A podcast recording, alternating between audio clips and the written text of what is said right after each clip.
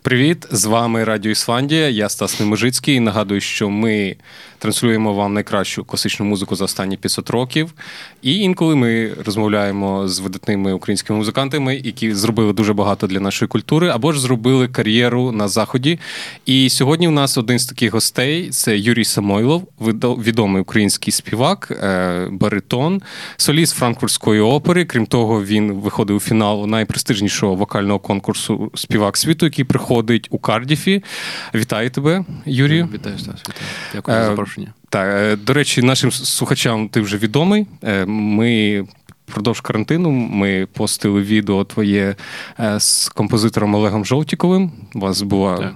пісня, так. І це була одна з твоїх таких карантинних діяльностей. І гадаю, ми з цього і почнемо. В одному з інтерв'ю три роки тому тебе спитали про те, наскільки часто ти буваєш в Україні. Ти сказав, що дуже рідко, тому що в тебе дуже напружений графік, і ти навів приклад, як ти можеш за один місяць бути в чотирьох країнах. Тебе так. різні виступи. Скільки разів ти вийшов на сцену цього року? На сцену маєш на увазі ну, взагалі? Ну, Так, так, виступав. Е, Останні виступи були перед карантином були в Брюсселі, в Бельгії. Там у нас була був Дон Жуан та та так поступають всі жінки, Козі Фантутти, Моцарта. І на половині вистав нас зупинили і закрили театр, на жаль. Тобто відбулося в лютому, може, вісім вистав. Потім я поїхав додому в Німеччину, де я зараз проживаю у Франкфурті, і там чекав, що буде відбуватися. От і за ці 2-3 місяці, що що я чекав, я не мог сидіти на місці. Ми з Олегом вирішили робити цю музику. Ми записали чотири композиції. І може зараз чекаємо, поки буде інший карантин, щоб продовжити цю роботу. Бо влітку я був знову в Італії, не було часу продовжувати цю цю ідею. Я співав у Пезеро на фестивалі. І потім знову у листопаді у песо співав Савільського цирюльника. Зараз трохи маю часу. От сьогодні я з Олегом е, зустрічався, і ми розмовляємо, він пише музику, і ми будемо дивитися, як буде ця ідея продовжуватися. А, Так, я до цього проекту повернуся трошки пізніше. Mm-hmm. Тобто, ти співав на початку карантину, потім була величезна перерва, і так, наступні було. виступи в Пезеро були. Так, е, ще ще в червні я заспівав один концерт, сольний концерт е, у Франкфурті. Вони відкрили для. Публіка була десь 50 людей, я думаю, там. І ми співали з фортепіано.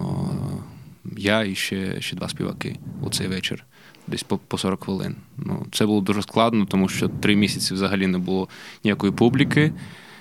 І плюс е, я вийшов на сцену перед перед, перед е, концертом. Мені кажуть, слухай, тобі не можна, тобі треба стояти на цьому крестику. Тобі не можна піти ні ні ані вперед, ані в сторону, і дивитись треба постійно вперед. Тільки. Тобто я вже був у стресі, тому що я не співав три місяці, я не бачив людей майже. І вони мені ще кажуть, що я не можу себе себе е, почувати так, що немає свободи.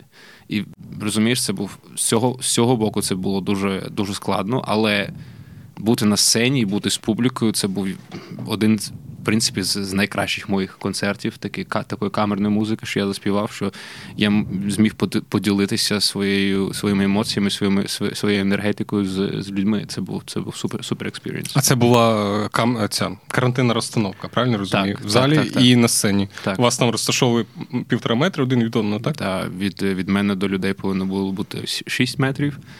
І у залі як один од, е, у рядах там е, одна людина сидить, потім, здається, 5 чи 6 крісел нікого нема, потім один ряд вільний, і потім знову так. Як шахмати. А наскільки строго от, е, спостерігають, дивляться за дотриманням? Ну, спостерігають. Звичайно, там поліцаї не ходять, не не, не дивляться, але в принципі, наприклад, зараз я був е, у листопаді у Берліні. Я їздив е, на виставу дивитись у комішопа Берлін, і потім пішов також на на концерт е, у Штатсопа. Там був Гала Верді. І мені було дуже дуже це цікаво, тому що у коміші Опа було так мало людей, і оркестр був в ямі, але дуже маленький оркестр. Тому було цабуфляти, е, чарівна флейта. Це було звучало не дуже, я тобі хочу сказати. Там десь було, може, 12 чи 15 максимум е, музикантів, і дуже мало було людей у залі. І наступного дня я пішов до до штатс-опа, і було в рази більше людей публіки, і повний оркестр був на сцені, і співаки. Тобто для мене це був такий трохи. Я запитав себе, а чому так? Чому в цьому театрі так, а в тому в цьому театрі так. І потім я зрозумів, що є різні концепти, як, наприклад, у Баріше штату по Мюнхені, вони мають свій концепт. Вони якось розробляють цей концепт, кожен театр розробляє свій концепт, і потім е, влада його акцептує чи ні. Як у Франкфурті е, виходять з ситуації карантину, тому що це величезні і матеріальні збитки, і співаки, і оркестранти виходять з форми. Е, Який ну, у вас ну, концепт? Е, держава підтримує театр тим, що ми зараз знаходимося у Kurzarbeit, це по-німецьки, по-українськи це буде скорочений робочий день, я думаю.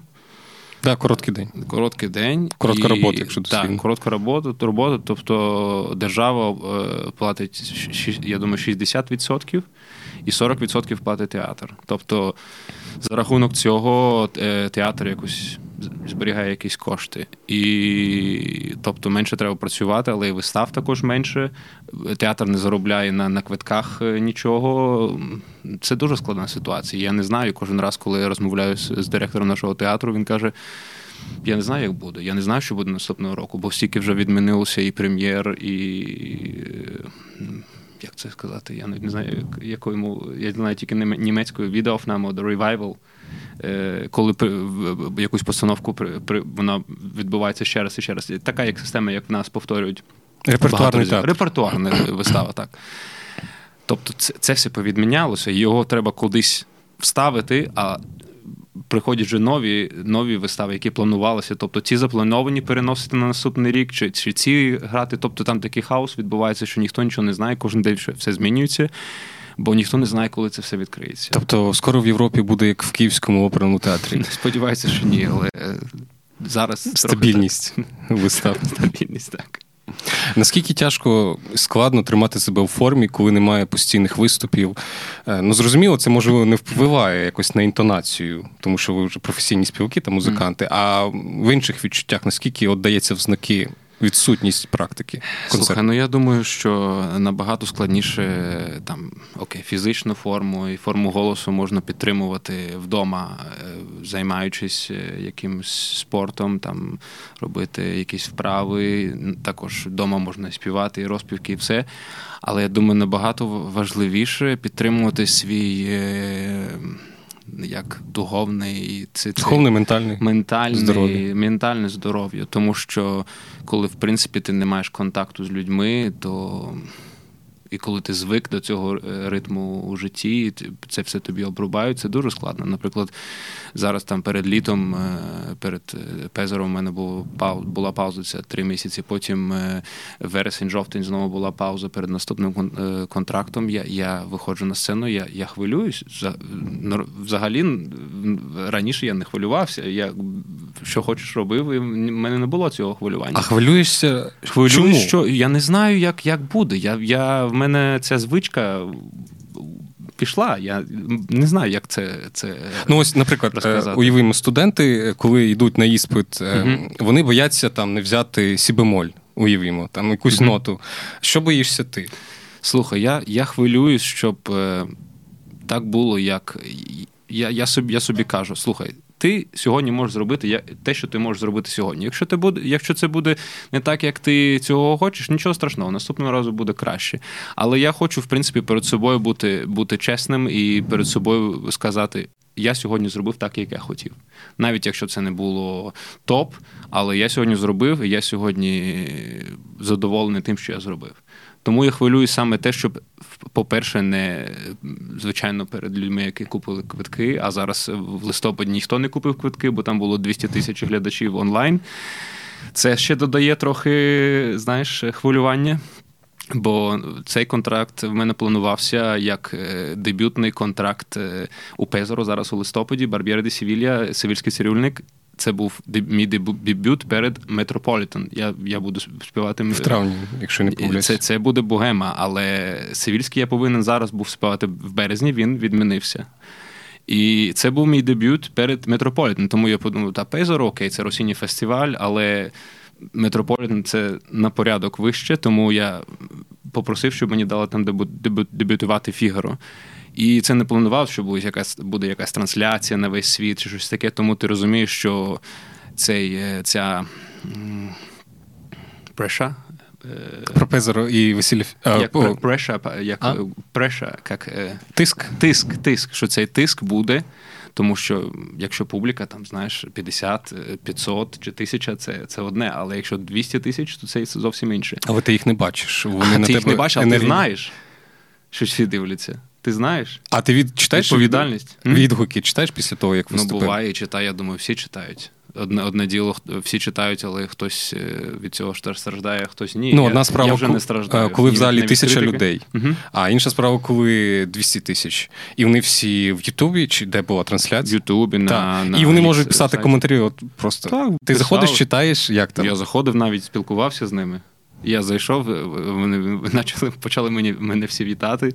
Ну Хейтери часто трапляються. Буває, але не часто. За але що? Буває. Ну слухай, за що? Це це ну, музика і. Е. мистецтво це таке. Знаєш, тобі подобається, мені не подобається, і це нормально. Ну в поп-музиці там багато можна до чого там придиратися. Там один. Можна. А от в академічній в оперній музиці до всього до можна чого? придиратись. Знаєш, не... я, я можу тобі сказати, що. В мене нема такого, що я подобаюсь усім. Комусь я подобаюсь, комусь ні. І як я кажу, це нормально, я з цим звикся, не можна подобатись усім. Треба бути задоволеним, те, що тим, що ти робиш, треба бути довіряти своїм людям, які які, які тебе ведуть у цій, у цьому шляху. І да, і тоді ти знаєш, це це як така гра. Наприклад, є п'ять людей, хто тебе, кому ти подобаєшся, і п'ять людей, кому ти не подобаєшся. Якщо ти будеш продовжувати себе е, робити краще, кожен раз давати цей рівень, Потім ці п'ять людей, яким ти подобаєшся, вони поговорять з цими, хто кому ти не подобаєшся, і скажуть, слухай, Юрко співає дуже добре. Каже, та ні, нам не подобається. Ну, правда, добре співає. Потім хтось ще прийде, скаже з іншого боку, скаже, слухай, він та добре співає. І ці п'ять потім поміняють своє своє ставлення, розумієш? То це працює як таке. Або навпаки. Може. Або або навпаки, все все може бути. Це така гра, знаєш, е, не, не знаєш, який буде результат. Для мене головний результат. Це не те, щоб е, якісь крити, критики мене люблять чи не люблять. Для мене головне це, це для людей. Торкнутися їх сердець і показати, що це може бути не люди, які кричать на сцені високі ноти, а це може бути душа, і це може музика може бути правдивою і може бути може торкати тебе. Люди приходять, платять багато грошей, щоб прийти в театр. Вони приходять за емоціями. А якщо тобі постійно дають якусь брехню на сцені, то це того не стоїть. Е, продовжуючи тему, там як втілити образ і дати людям за чим вони прийшли, ти часто в інтерв'ю говориш. Е, наголошуєш не тільки про важливість голосу і там вокальної підготовки, але і повне володіння своїм тілом. Але при тому ти не утотожнюєш це зі сценічними рухами. Що означає володіти тілом в твоєму розумінні, там як співака? якщо це не сценічна. Володіти Ритмік. тілом, це значить, е, що ти керуєш своїми рухами, що вони не відбуваються е, з якихось. Е... Це особлива методика якась? Ну, це не методика. Знаєш, коли ми в житті, ми, ми коли хвилюємося, ми починаємо щось робити таке, знаєш. Е, що ми нормально, в нормальному житті не робимо. Наприклад, коли я хвилююся, я можу там пальцями, наприклад, так так само і на сцені. Коли ми хвилюємось, то ми починаємо там руку догори, чи там якісь гримаси на на, на обличчя робити, знаєш, чи там в тебе починається якийсь е, тік, Сіпатися. там, да, щось сіпатись починає. То це все з голови йде потім на, на наше тіло, на всі наші м'язи, на всі наші частини тіла. Тому, якщо ти володієш своїм тілом, це значить, що ти контролюєш кожен свій рух, і цей рух, все, що ти робиш, це твій твій, твій план у твоїй голові, знаєш. А, Але саме саме головне, щоб щоб не було цих зажимів, що не те, що треба бути все по плану, знаєш, імпровізація, я тільки за імпровізацію. Але щоб це було, щоб це виглядало щоб це виглядало натурально, щоб це виглядало. А наскільки це допомагає виконувати складні складні арії, складні та, та. тому, що от е, зараз же ж е, в Європі ніхто не стоїть, просто і не співає. Постійно бігати, рухатися, повзати. Слухай, ну буває по-різному. Якщо бігати, наприклад, я Фігаро зараз співав, мені було дуже складно, тому що режисер мене просив бігати, і роздягатися, і е, щось там митися, і що що завгодно робити. Я на під кінець арії я вже був такий. Слухай, і я, я кажу: проблема в тому, що мені потрібен місяць. В репетиції в нас було один тиждень. Я кажу, за тиждень я не встигаю, е, щоб я цей спів у ці рухи вклав. Мені потрібен час, щоб я зрозумів, ага, тут я можу трохи зберегти, тут я можу трохи дати більше, тут я можу побігти, тут я можу побігти в пів тіла, знаєш, щоб щоб не піднімалося дихання. Тому це час, цей час важливий. А взагалі я вважаю, що рухи вони допомагають люди, е, що кажуть, що я не можу рухатись, бо мені треба співати, це я того, я цього не я цього цієї думки не поважаю. Тому що в, я вважаю, що в нас є така ще на, в нас в Україні є така ідея, що, що це заважає. Але в всьому світі, окей, не будемо брати Америку, бо Америка там тож, теж вона дуже живе ще 19 століттям в своїх постановках, і все таке от потрохи вони починають зараз якось міняти свою думку. І Італія також окей, це окремі окремі випадки. А якщо брати там Австрію, Німеччину, Бельгію, Голландію, Іспанію, і і так, і якщо в ту, в ту сторону йти, то. Тенденції такі, що я я не говорю про режі театр, якщо ти розумієш, що я маю на увазі. Я кажу про те, що чолов... Е, людина на на, на, на, на сцені повинна жити. Це не повинно, що вона не повинна бігати. Але якщо я хочу заспівати, лягти і заспівати головою з головою назад. Якщо якщо це, режисер мені каже так заспівати, я я вважаю, що в цій в цій ситуації це це, це працює. Не в, не в тому плані, що працює, що я можу так зробити, а працюю з цим е, з, з, з цим персонажем. Я кажу, окей, no problem, без проблем. Якщо ти мені скажеш е, і розкажеш, як це повинно бути, і я тобі повірю ми це зробимо. А де ти навчився цьому виконувати будь-які там забаганки режисера? Ну, тобто, на якому етапі прийшло розуміння того, що ти можеш зробити все е, на сцені? Слухай, ну це я думаю, що це з руками приходить з якимось. Е, чим більше ти робиш, тим тим більше ти розумієш свої ліміти, і ти пробуєш. Що ну, Це можеш, завжди кожна постановка це випробування. Так, ти додаєш, е, десь додаєш, десь віднімаєш, і ти потім розумієш своє тіло. Наприклад, я знаю, що я не можу співати кожен день, цілий день. Знаєш, е, я я одразу кажу на репетиціях. Сьогодні я не співаю. Наприклад, сьогодні я тільки маркую. Да? Маркінг, як це українською сказати? Коли співаєш півголосу, півголосу. Сотовоч. Сотовоч, так. Да. Я співаю в півголосу. Е, сьогодні я концентруюся, наприклад, на на мізансценах. І все, ніхто ніхто проти цього нічого не має. Тому ти сам для себе вирішуєш, ти знаєш свій організм, ти знаєш свій голос, і ти вирішуєш, скільки ти можеш дати сьогодні, завтра, може ні, може хтось співає повним голосом. Тобто кожен для себе знаходиться, кожен для себе вчить е, з цим процесом, е, з досвідом, вчить, е, як і що він може. А давай на прикладі якоїсь такої найскладнішої твоєї партії, і, наприклад, скільки потрібно тобі було часу, щоб до неї підготуватися? Слухай, ну наприклад, да, окей, давай візьмемо зараз Сівільське цирюльне Фігаро. Да? Я сказав, що е, в репетиції в нас був, був, був тільки тиждень. Е, Це був кожен день з 10 ранку до до першої у нас була музикальна репетиція. Потім з третьої до шостої і з сьомої до десятої сценічна репетиція. Тобто три репетиції в день. Ну, от, якщо немає жодного вихідного, у нас був перший перший вільний день був перед перед прем'єрою. Тобто сім 7 днів по 9 годин репетицій, і потім треба виходити то я з диригентом на музикальних репетиціях співав голос, потім на сценічних що співав голос, щось не співав не в голос. Знаєш, ти там для себе вже вирішуєш. Наступного дня я, я, я кажу. Я трохи втомився, слухай, я сьогодні не буду співати. Навіть диригенту кажу, сьогодні я не буду. Ну, без проблем. Кажу, окей, завтра. Завтра заспіваємо арію. Сьогодні заспіваємо речитативи, наприклад. Ну так. Тому що вони впевнені, що ти зробиш свою роботу. Так, це це постійний так. діалог. Якщо тебе туди запрошують, то люди вже знають, що ти можеш і хто ти такий. Не запрошують, якщо тебе не знають, і ти якось туди попав перший раз, бо я вже в Пезору це був мій четвертий раз.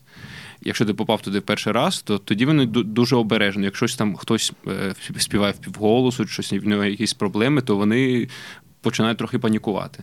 Таке теж буває. Ти сказав, що Пезаро це була твоя репетиція перед Метрополітен Опера. Так. І ти попросив е, заспівати в Сивільському церкві. Ну, я так, можливо? Все можливо. Знаєш, я дуже в добрих відносинах з директором фестивалю там в Пезаро. Я йому розказав, що в мене буде дебют. І я кажу, мені треба заспівати. Може, мені мене порекомендуєш десь. Він каже: в нас буде. В листопаді Сивільський в Пезоро. Хочеш заспівати? Я кажу, так, окей, супер, маєш контракт. Тобто, я я завжди, і коли спілкуюся зі студентами, я кажу, що ваша комунікація з людьми це найважливіше. Я колись зробив мастер-клас десь у 2010 році, коли я поїхав на Нойштімен, це такий конкурс. Е, у Гютерсло у Німеччині це було в 2009-му. Вони мене мене запросили на 2010-му на мастер-клас. І там був такий е, диригент Густав Кун. Я не знаю, може ви розказували про цей скандал, який з ним з ним був він на Тіролі Фешпіле, це Ерл Австрії, він там головний диригент. В нього там був великий скандал. Зараз він там вже не диригент, але це не важливе питання. Важливе питання, що він робив цей майстер-клас, і він розказував нам, молодим співакам, історію про те, що Паваротті кожного дня сідав на телефон зранку і телефонував і казав: телефонував туди і казав: Так, окей, наступного місяця, окей, наступного тижня, наступного року, та берем, берем, берем, берем. І все. Кожного дня він був проводив годину на телефоні. Після цього я почав кожного разу, якщо я з кимось знайомлюся, я починаю писати імейли, я починаю розказувати, що я роблю. Я починаю якось людям нагадувати про себе. Розумієш, це це дуже важлива частина поряд з тим, що ти повинен добре співати. Ти ще був повинен бути відкритий, повинен людям нагадувати про себе постійно. Бо знаєш, співаків дуже багато. Тисячі, тисячі, і хороших співаків теж дуже багато. Хто робить кар'єру, хто не робить кар'єру, це. це... Я не знаю. Це, Ну, Цим займаються агенти переважно. Окей, займаються агенти, але але ти не можеш опустити руки. В мене в мене найліпший, найкращий агент у світі. Я я можу це сказати без без жодних е, Е, вагань, але все одно якусь е, якусь частину роботи я роблю сам. І він завжди. Ми ми кооперуємося з ним, ми розмовляємо, що ми робимо що повинен він робити, що що повинен я робити, і ми працюємо разом. А чи не виснажує це, не відволікає від творчості? Ну, ну Тому що це дуже складно але, спілкуватися але з людьми. Але на сьогоднішній день, на жаль, це такий бізнес, що це дуже виснажливий. Така фантазія, така мрія про те, що я буду оперним співаком, я буду заробляти багато грошей і буду всесвітньо відомий, нічого для цього не буду робити. То це, якщо студенти, які починають консерваторію, мають таку мрію, то вони повинні закінчувати зараз вже навчання. Бо це дуже дуже складна праця, це забирає дуже багато часу. Ти знаходишся один дуже багато часу. Цим ти не заробляєш дуже багато грошей, бо люди там одиниці, які в світі заробляють е, багато грошей. Але для, для цього треба дуже багато працювати, і до цього тебе дуже довго йти. Тому не треба мати ілюзій, треба працювати, треба розвиватися. Я кажу, треба не тільки співати, треба читати, треба жити, треба цей е, досвід набирати у всіх у всіх сферах, де ви можете час, це таки, така штука, що вона летить просто. А ти Метрополітен опера теж попросив, чи тебе запросили? Ні, там я заспівав прослуховування. Там е, мене запросили на прослуховування, це було три роки тому.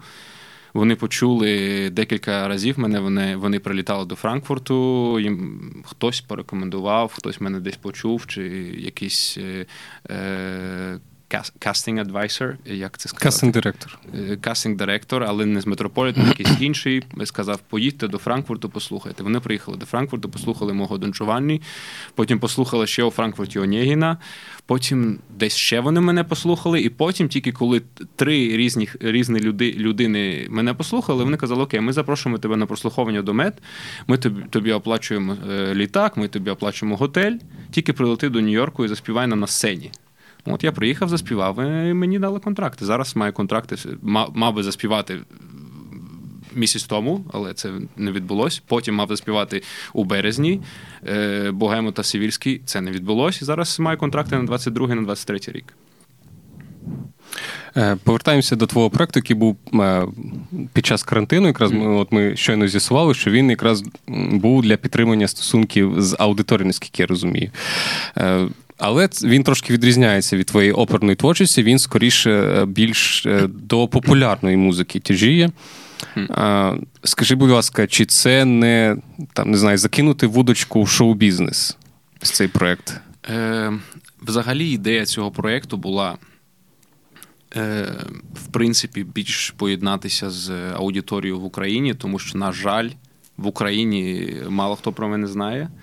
І друга ідея, може найголовніша ідея, це в принципі зацікавити людей, які е, не мають уяви, що таке опера, я не кажу, що я це перший, хто це робить. Це були і, і Хворостовський це робив, і е, Бочелі ми не будемо брати, бо це інша тема зовсім. Але були люди, які це які це робили. І зараз Ірина Флемінг це робить. Знаєш, це це непогано, якщо ти можеш у цій музиці також себе показати, не співати якусь е, там червоні труси, щось таке, то це музика, це, це, це мистецтво. І якщо ти зможеш цим завлікти людей в театр, який буде менше і менше людей в театрі. Зараз зараз, зараз після цієї кризи я не знаю, як люди ще не будуть вони боятися повертатися в театр. Це таке питання, яке нам е, ще ми будемо ще багато років з цим боротися. Тому, якщо цим проєктом я якось людей. І було багато людей, що писали, що ніколи не були не були в театрі, але вони кажуть: слухай, ми послухали це, а потім ми послухали інші твої записи. Нам так подобається. І вони постійно мені зараз пишуть на Фейсбуці, на інстаграмі. Ці люди, які живуть десь в якомусь маленькому містечку, коли в них там навіть 100 кілометрів нема театру поряд. Знаєш, і якщо я зможу запросити нам якомога більше людей до театру, до опери, їх запросити до класичної музики, то це буде просто. Це, в принципі, це, в принципі, мій напрямок, що я хочу зробити в майбутньому. Так, крім того, е, крім записів е, пісень з Олегом Жолтіковим, ти ще проводив майстер-класи, онлайн-майстер-класи для співаків. І там було декілька лекцій, ми ну, навіть транслювали. Скажи, скільки от, е, до тебе записувалось студентів з України, саме співаків?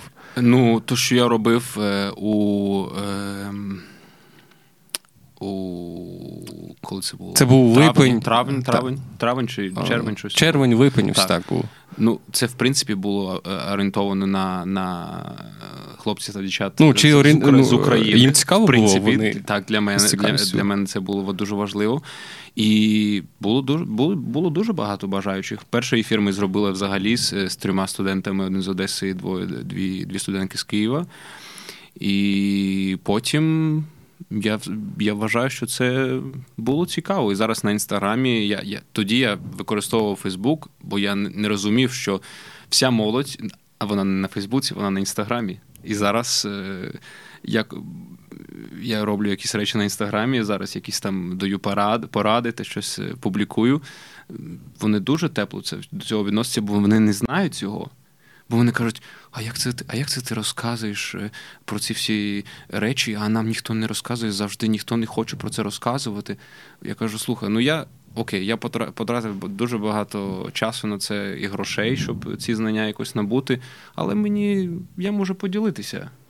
Мені інколи пишуть, а ти не боїшся, що ці студенти потім тебе обставлять? Я кажу, у мене нема конкурсу ні з ким, я тільки конкурую сам собою. І якщо вони е, завдяки цьому, завдяки завдяки цій пораді е, щось для себе нове відкриють, їх шлях може бути трохи легший, ніж був е, мій, бо мій шлях був дуже дуже складний, коли я починав в 16 років тут в консерваторії.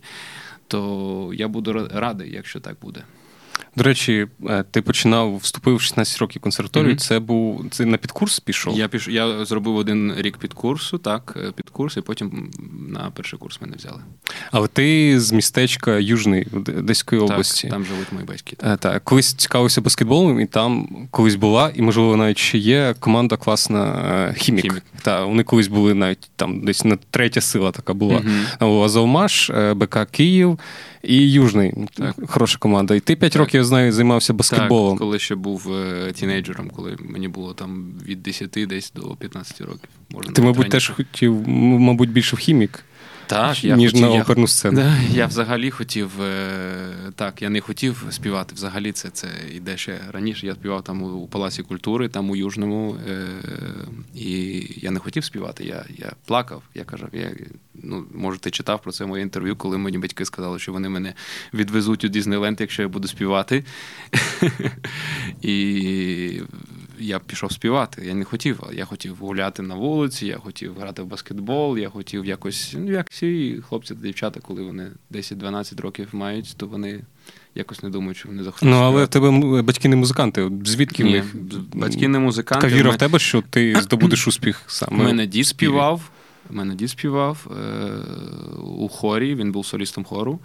І не знаю, якось е, у загальній школі у нас були такі уроки музики, і сказали моїм батькам, що ми вважаємо, що у Юрія є голос. Тому може йому може це розвивати, розвивати, може спробувати. Я почав займатися, якісь народні пісні ми співали, джазові якісь композиції співали, якісь популярні композиції. Потім мені викладач сказав: слухай, ну ти можеш співати як поп-співак, е, але е, якщо ти хочеш співати довше, ніж 5 років. Бо стандарт е, кар'єри популярних співаків 5 років. Вони виходять, бум, і потім про них забуваються. А якщо ти хочеш співати все життя, то тобі треба йти вчитись на консерваторію, на класичну музику, на оперний спів. Ну, я кажу, окей, я не знаю, що це таке, але я піду попробую, спробую. І поїхали ми з батьком до Києва прослуховуватись до консерваторії, прийшли, ніколи ні, нікого не знали. І так попав попав я до консерваторії. Так, щоб довго не описувати твій так. творчий шлях. Ну, 16 років, я думаю, це не так просто в Київ приїхати і вчитися в консерваторії ще й на вокальному відділі. Про це можна навіть окреме інтерв'ю, я думаю, записувати. Але можливо, ти аналізував вже пізніше, коли вже ти виступ у Франкфурті був і на великих сценах виступав. Які ключові моменти сталися для того, щоб ти собі зробив кар'єру, тому що багато дуже студентів в музучилищах, консерваторіях е, вони не просто не не виступають на заході на хороших оперних сценах. Їм зазвичай е, можуть просто зламати там голос абсолютно дуже легко. Чи якось ти визначав головні етапи, що допомогло тобі побудувати Слухай, гарну ну, кар'єру? Перший головний етап це мій викладач, який навчив мене любити музику і навчив мене працювати. Ми працювали з ним кожного дня, е, хоча в нас були уроки з ним тільки е, понеділок, середа, п'ятниця, вівторок, четвер і навіть на вихідних. Ми працювали вдома. Він приходив е, деякий час до консерваторії, і ми з ним працювали. Він казав: приходь, слухай інших співаків, приходь, слухай, що вони як помиляються, потім ти не будеш робити ці, помилки. Я був саме молодий на, на, на курсі, я був принципі, саме молодий в його класі. І я був дуже curious. Е, я, Мене все цікавило. знаєш, Я був дуже зацікавлений. Я я просто з, з 8 до 10 вечора, з 8 ранку до 10 вечора я був у консерваторії.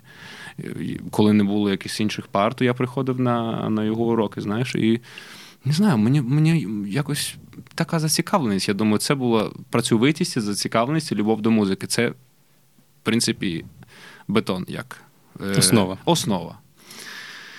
І потім, звичайно, зі мною трапились якісь події. Я зустрівся з з якимись людьми, наприклад, яке мене мене запросило до Амстердаму, по-перше, до студії, дала мені контракт і е, навчаючись ще на четвертому і п'ятому курсі консерваторії, я вже був у молодіжній програмі там у оперній студії в Амстердамі. Тобто я літав туди, робив уроки, получав стипендію, прилітав до Києва, ходив на якісь пари, робив е, іспити. Дуже дякую всім е, викладачам і завкафедри консерваторії, що мене підтримали, що мені не сказали, Юрко, вибирай, або ти їдеш і не закінчиш консерваторію. Тобто вони віднесли до цього дуже дуже тепло. І я за за це їм, звичайно, дуже вдячний, що так відбулося. Що я здав сесію, що я я не те, що я там не приїжджав, я приїжджав, все здавав, але не було якоїсь якоїсь предвзятості, знаєш. Ти працював в караоке в Києві, як багато вокалістів, там під, підробляв десь е, в ресторанах. Я, В мене була завжди така ідея, що навіть коли я на перших курсах. Я їв макарони з кетчупом, знаєш, в мене не було грошей навіть е, або ці пельмені купляв е, у сільпо. В мене не було. Я завжди казав так: до хору я не піду співати, я не піду до до караоке співати. Я роздавав листівки на вулиці, я якось там на на якійсь фабриці там робив е, конверти, заклеював, потім там щось майстрував, щоб щоб заробляти. Потім я почав е, як е, модель працювати на якихось заходах, знаєш, як хостес. Е, і так якось заробляв. Але співом я заробляв тільки якісь копійки, коли співав е, у якихось церквах е, концерти класичної музики, камерної музики, і в Софіївській церкві, і в Андріївській церкві, і в музей Булгакова, і в галереях різних.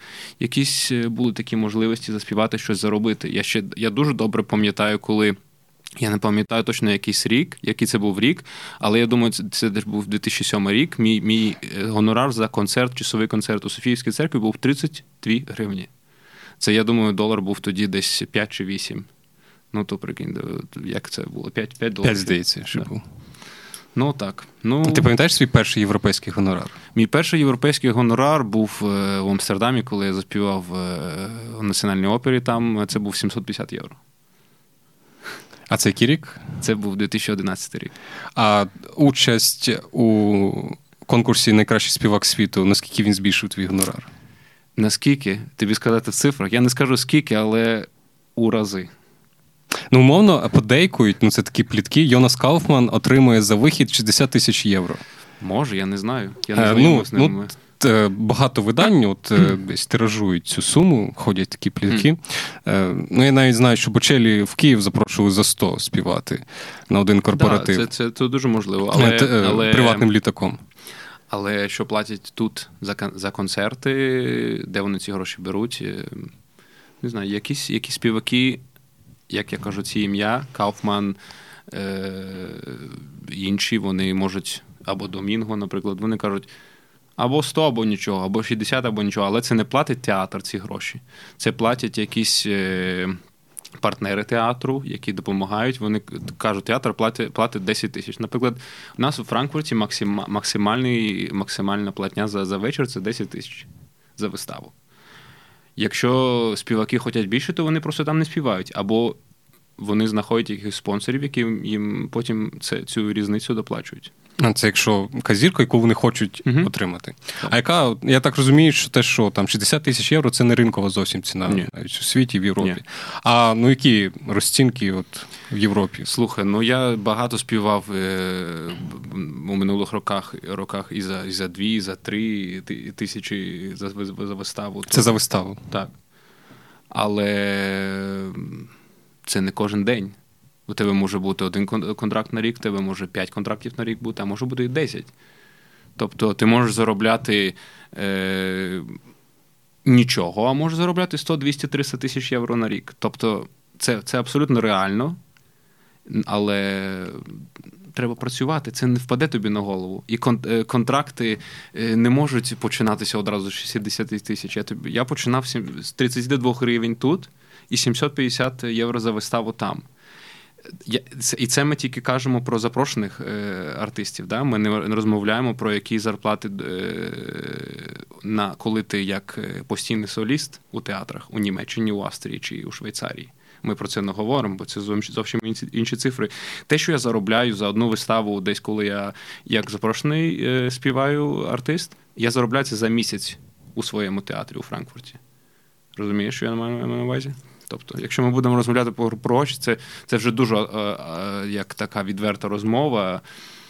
Ну, я взагалі якщо ти хочеш, да, якщо ти хочеш щось ще конкретніше, то можеш. Я поговорю з своїм юристом.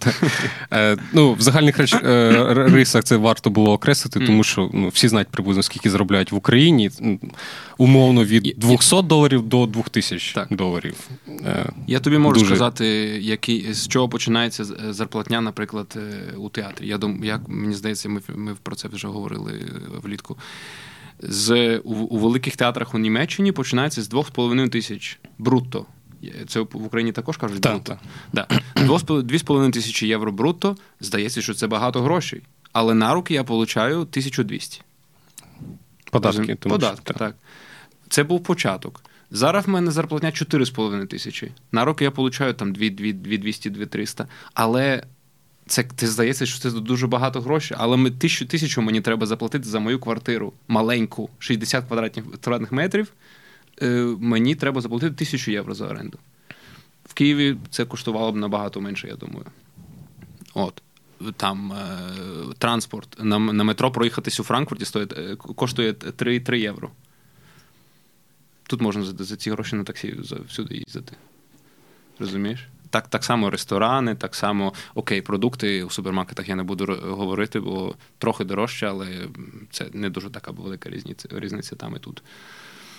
Але багато речей, е, наприклад, я хочу піти до тренажерного залу, я плачу 50 євро на на місяць. Я хочу заплатити за інтернет, я плачу 20. Тобто ці всі цифри, навіть якщо я кажу, що я получаю 2,5 постійної постійної зарплатні, то то це не не є, не можна порівнювати, якщо б я вже в Україні получав ці гроші. Ну це важливо, важлива інформація, тому що знаєш, як студенти в консерваторії, ось вони там в Німеччині, вони там гори золоті отримують. Так, так. І от я туди така ідея є. Та, я полечу туди, і мене все життя склалося. Я можу просто сидіти і отримувати гроші. Тому що я ж знаю, що тут в опері ти отримуєш гроші великі, я і там так само буду да. отримувати ну, я... і не буду нічого робити. Взагалі, в нас в наших людей е, є така тенденція стосовно Німеччини, що такий є такий. Е, е, розказують, що в Німеччині гроші дають просто так. Знаєш, люди приїжджають і просто так получають. Та скрізь все, що за Україною, все да, там просто да. так дають. Тому це не так. І цих цих золотих гір нема. І щоб е, заробляти собі на життя, треба працювати.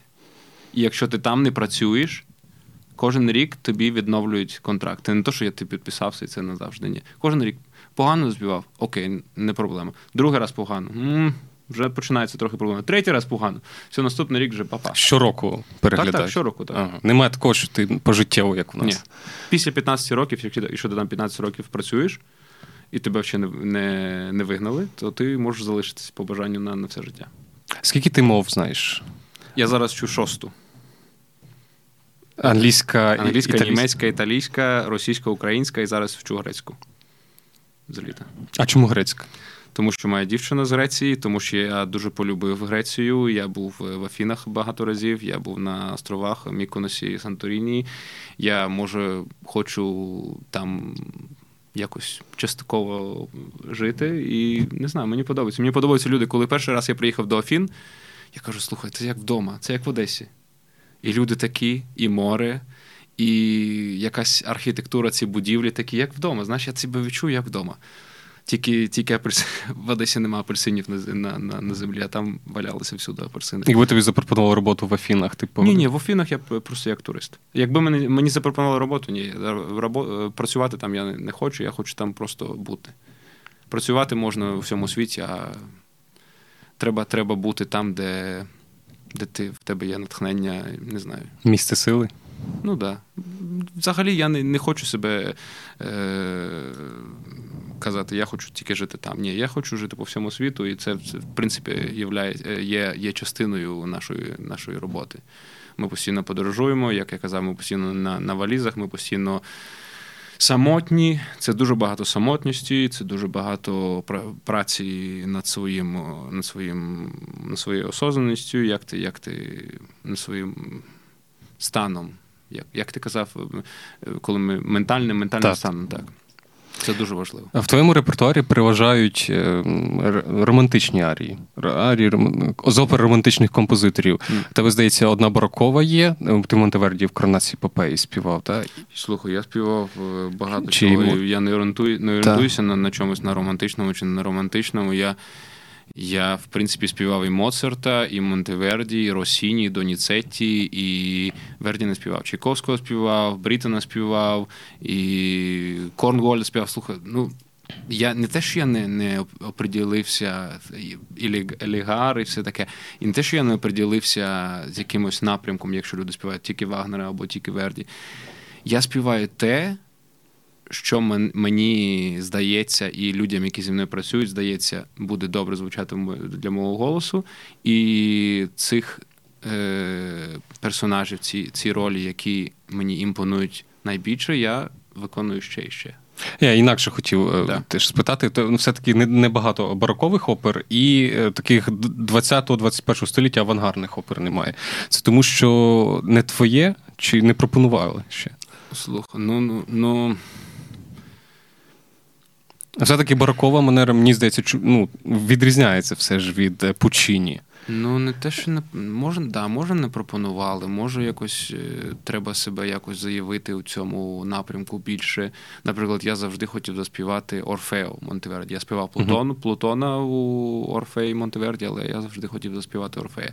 І я заспіваю його, я впевнений. Але Є співаки, як тобі кажу, вони орієнтуються на Та.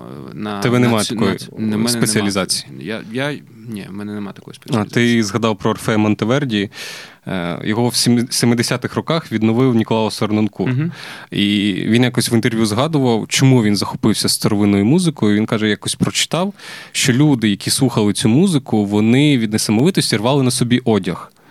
А от Слухай, тебе ну, є музика, від якої ти хочеш розірвати на собі одяг? Я скажу про про, про цю музику, що якщо люди не знають цю музику, то вони повинні для себе цю музику відкрити, бо це просто як рок-н-рол, ця музика. Ти знаєш, ти слухаєш, і тобі хочеться танцювати. Там Баркота, там кач є своєрідний.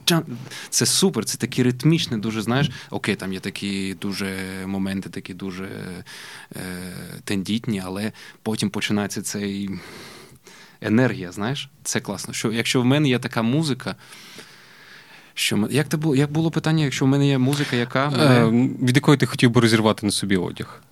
я Умовно кажучи. Не знаю. Зараз я слухаю. А може, фактично. Я хочу розірвати на собі одяг зараз, коли я слухаю п'яту симфонію Чайковського, наприклад.